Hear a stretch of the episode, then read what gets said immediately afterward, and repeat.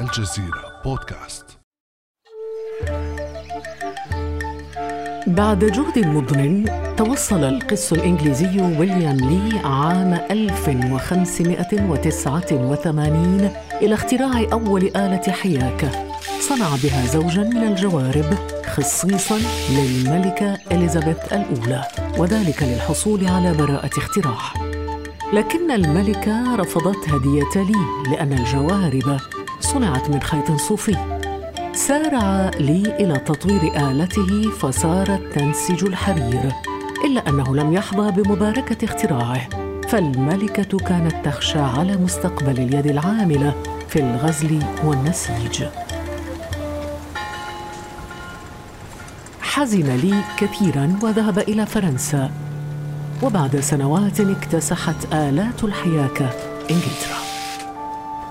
تختزل قصة ويليام لي الإشكالية المزمنة حول تأثيرات المكننة والتقدم التكنولوجي على مستقبل العمل والعمال. والآن وبعد القيود والمتغيرات التي فرضها فيروس كورونا، كيف تبدو طبيعة العمل في المستقبل؟ وهل تبدو الدول العربية اليوم مستعدة للتأقلم مع هذه الطبيعة المتغيرة فضلاً عن مقتضيات المهن الجديدة؟ بعد أمس من الجزيرة بودكاست أنا خديجة بن جنة.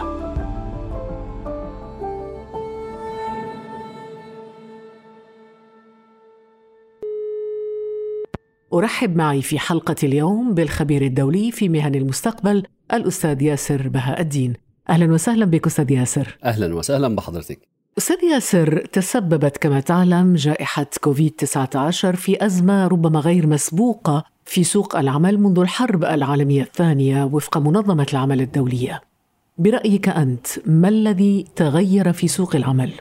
أزمة فيروس كورونا المستجد كوفيد 19 العالم ما شافش لها مثيل من قبل. ولدت عوامل ومحفزات تغيير في معظم جوانب حياة البشر. تتمثل محصلة ذلك في تحولين آخذين في التشكل في سوق العمل. يتمثل التحول الأول فإنه اجبر الملايين على ترك وظائفهم وهناك ملايين باتوا محل تهديد. أما التحول الثاني فهو أن معظم من بقوا على رأس أعمالهم أصبحوا مجبرين على تأديتها من المنزل. إليك سيدتي بعض الأرقام والتقديرات الهامة والصادره من منظمة العمل الدولية. تقديرات الربع الثاني من العام تقلص عدد ساعات العمل بنسبة 14% أي ما يعادل 400 مليون وظيفة بدوام كامل. بالنسبة للربع الرابع تشير تقديرات المنظمة إلى فقدان 4.9% من عدد ساعات العمل يعني ما يعادل 140 مليون وظيفة. ويمكن أن يصل إلى 340 مليون وظيفة بسبب المخاوف من موجة تانية من الجائحة. أما صندوق النقد الدولي في 11 يونيو الفائت قدر تقديرات جديدة تفيد بأن قرابة من 100 مليون شخص قد ينزلقون للأسف الشديد إلى الفقر المضجع بسبب الأزمة. طيب أستاذ ياسر استنادا إلى هذه الأرقام والتقديرات التي قدمتها الآن. ما هي برأيك القطاعات الأكثر تضررا والمناطق أيضا الأكثر تضررا في العالم؟ في الحقيقة منظمة العمل الدولية أصدرت تقدير شبه ده بتقول أن أمريكا الشمالية والجنوبية هتتحمل الضرر الأكبر في خسارة ما يقرب عن 305 مليون وظيفة لكن كمان أنا شايف أن في شريحة متأثرة كبيرة جدا وهي؟ شريحة الشباب الشباب هم الضحايا الرئيسيون للركود الاقتصادي الذي سببه فيروس كورونا. وفقا للدراسة اللي أجرتها منظمة العمل الدولية أما قالت أن واحد كل ست شباب استطلع آرائهم بأن توقفوا عن العمل منذ ظهور كوفيد 19 للأسف الشديد انخفضت ساعات العمل بالنسبة لهم بنسبة 23% وكمان نصف الطلاب والشباب هيتأخرون في إكمال دراستهم. بينما يتوقع 10% منهم فقط من استكمال مسيرة الدراسة. طيب هذا بشكل عام طبعا تتحدث ماذا عن المنطقة العربية عن أسواق العمل في الدول العربية؟ والله المنطقة العربية منطقة يعني بجد يعني مصيبتها مصيبة. ليش؟ عندنا حاجتين مهمين جدا. أول حاجة إحنا كان عندنا أصلا قبل تفشي كورونا مشاكل بسبب تقلبات سوق النفط والحروب والنزاعات وتدفق النازحين واللاجئين. إضافة إلى تدهور مستوى المعيشة وتجدد التحركات والاحتجاجات الشعبية كل ده أثر. جاءت بقى علاوة على ذلك جاء كوفيد 19 وأزمة كورونا. فوصل إن في حدوث تخفيضات كبيرة في الدول العربية منخفضت ساعات العمل ما يقرب عن خمسة مليون عامل بدون دوام كامل. فدي مشكلة كبيرة. غير بقى إن منظمة العمل الدولية برضو اكتشفت إن منطقة الشرق الأوسط وشمال أفريقيا بتعاني من خدمات الإنترنت معاناة شديدة وبالتالي فرص حتى إن إحنا نستحوذ على بعض الوظائف الجديدة بالثورة التكنولوجية كمان أضعف من أي حتة في العالم. طيب دكتور ياسر في ظل التغيير الذي فرضته الجائحة جائحة كورونا على سوق العمل ضبطت الدول برامج وسياسات طارئة لإدارة هذه الأزمة. كما أن البحث عن أفضل الخطط الكفيلة بالتعافي أعاد ربما إلى الصدارة الجدل حول مستقبل العمل وطبيعته المتغيرة. أنا عندي بيبي وبصراحة العمل عن بعد ساعدني. حتى أهتم فيه وأبطل أكون مشغولة عليه طول اليوم. آه، لا أعتقد أن الوطن العربي تطرح لديه هذه المسألة. المجتمع أغلبه لا يجد وظائف في العالم الواقعي فكيف يجدها في العالم الافتراضي؟ في الحقيقة أعتقد أن العمل عن بعد هو المستقبل ويجب على كل القطاعات الاستعداد والتأقلم مع التطورات. التوفيق بين العمل والالتزامات العائلية حاجة صعيبة برشا. خاطر المرأة باش تلقى روحها إيد في المطبخ يعني وايد في اللابتوب. يعني حاجة أنا نراها صعيبة على الآخر. فجأة وجد الموظف نفسه يعمل من خلال سرير نومه أو من خلال طاولة المطبخ بعدما كان يجلس على مكتب. البيت العربي بشكل عام. تقسيماته واضحة. فغرفة النوم صممت للنوم وغرفة المعيشة لمشاهدة التلفاز والمطبخ للأكل والمكتب إن وجد أصلا يستخدم كمخزن. فكيف سيصلح العمل من خلال المنزل؟ جميلة هذه الشهادة نعم الأخيرة. نعم. العمل أصبح من السرير ومن المطبخ بعدما كان من المكتب. حضرتك أنا لي وجهة نظر بعد إذنك عفوا طبعا قبل سؤالك. هو حضرتك أنا النهارده على لقاء أنا مش موجود في حضرتك ولا في حضرة الاستوديو لكن أنا استعديت بمعنى أنا لبست بدلة وجرافطة ويعني بكامل أناقتي حطيت قدامي الأوراق اللي ممكن أستعين بيها هيأت لنفسي كأني بالظبط في يعني أنت هو... الآن وراء الميكروفون بالبدلة الرسمية والكرافته نعم نعم. وال... هو ده اللي هيخليني أعرف أتكلم مع حضرتك ده اللي أنا عايز أقوله مش معنى إن أنت بتتعامل هذا ليس حالي الآن. أنا اللي عايز أقوله إيه مهم جدا وأنا بشتغل عن بعد في بعض الممارسات لابد أن أمارسها حتى أكون فعلا. يعني مش معنى أنا بتعلم عن بعد أتعلم على السرير أو أتعلم وأنا بالبيجامة. لازم أغير هدومي وأجهز نفسي عشان أشتغل بجد.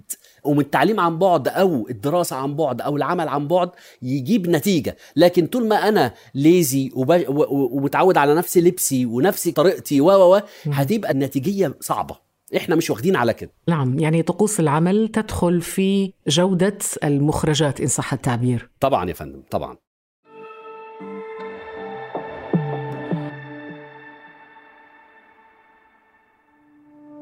ابدأ بالاستماع الآن ولا تنسى تفعيل زر الاشتراك الموجود في تطبيقك لتصلك حلقاتنا اليومية فور صدورها. ابقى على تواصل مستمر مع الجزيرة بودكاست عبر صفحاتنا على فيسبوك، تويتر وإنستغرام. أستاذ ياسر كيف واجهت الدول التغييرات التي فرضتها أزمة كورونا على سوق العمل؟ في الحقيقة وضعت أزمة كورونا من خلال ما فرضته من أساليب للإغلاق الاقتصادي والتباعد الاجتماعي نحو 2.6 مليار نسمة حول العالم في العزل المنزلي وهذا العدد يفوق إجمالي سكان العالم سنة 1940 الذي بلغ حينذاك 2.3 مليار نسمة. وقد يكون لهذا التحول تأثير يصل إلى مستويات تأثير اختراع الطباعة وآلة الاحتراق الداخلي والتلغراف والإنترنت وغيرها من الاختراعات.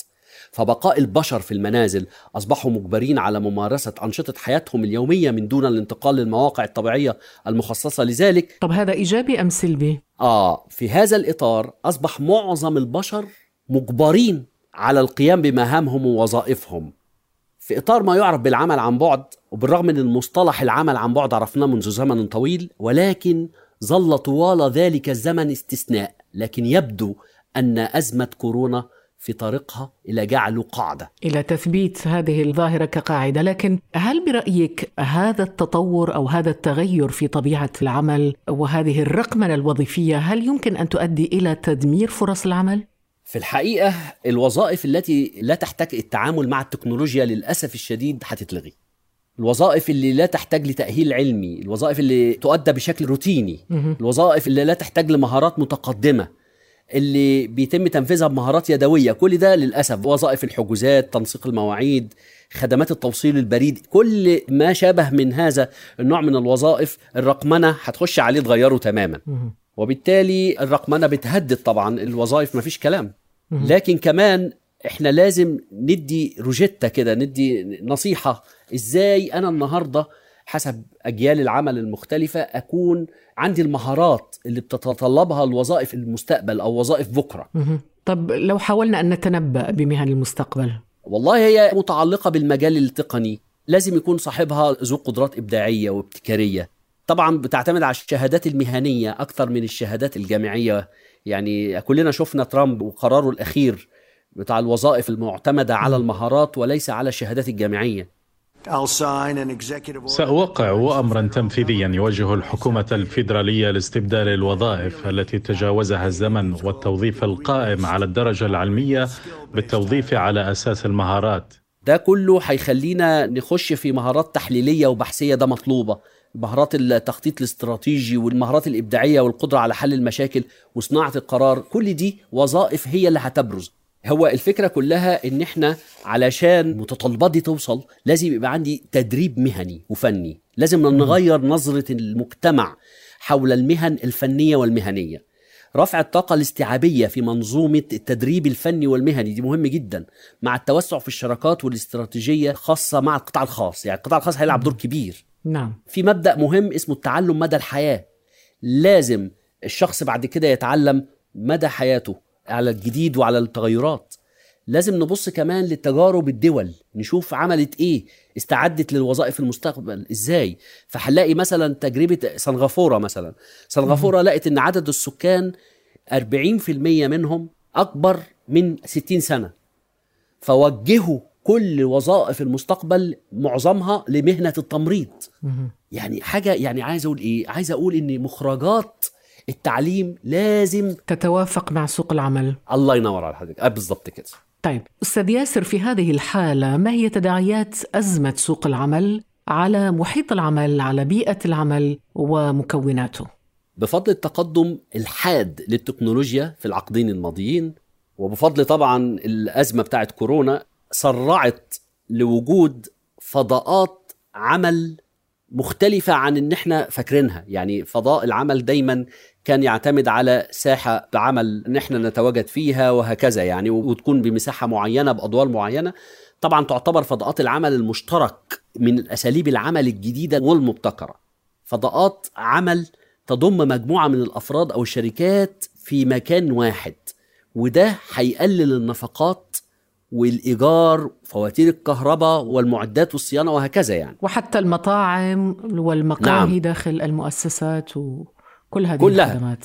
كمان هيبقى في فضاءات عمل افتراضية يعني غير فضاءات عمل مشتركة كمان بالمتر أنت تاخد 10 متر 3 متر 4 متر وهكذا لا كمان بقى في فضاءات عمل افتراضية فكرة المكاتب الافتراضية للشركات الصغيرة هي فكرة فعلا هتحدث ثورة فعلية في العمل في عالم اليوم المعولم يتم إطلاق العلامات التجارية باستمرار. بالكاد تصمم بعضها وبعض الآخر أسماء قوية في السوق فعالة. فلا بد أن يكون هناك تكيف بين المصاريف وراس المال اللي أنا ببتدي بيه كمشروع عمل صغير وبالتالي المكاتب الافتراضية هتقلل التكاليف بتاعتي. فأنا كمستثمر صغير هلاقي فرصة لمجاراه هذه الماركات وبدء الأعمال التجارية بتاعتي. فهتبقى في ثورة رهيبة يعني. أستاذ ياسر أزمة كوفيد 19 أثبتت أو أظهرت هشاشة الاقتصاد العالمي من جهة وفجوة رقمية كبيرة بين الدول من جهة أخرى. ما هي الحلول برأيك؟ الحلول للتأقلم مع طبيعة العمل المتغيرة. استنادا لتقرير التنمية في العالم للبنك الدولي قال لك الاستثمار في رأس المال البشري والتعلم مدى الحياة اللي إحنا لسه ذاكرينها مع إعادة التأهيل والدورات التدريبية والبرامج التدريبية. ده شيء مهم جدا. كمان تعزيز الحماية الاجتماعية. خلي بال حضرتك دلوقتي المنصات الإلكترونية فتحت سوق عمل وفتحت وظائف لكن في نفس الوقت مفيش حماية اجتماعية. فمهم جدا جدا إن إحنا نحط قواعد للحماية الاجتماعية عشان نحمي بيها الموظفين اللي بيخشوا في المنصات الرقمية. كل الموضوع ده جديد.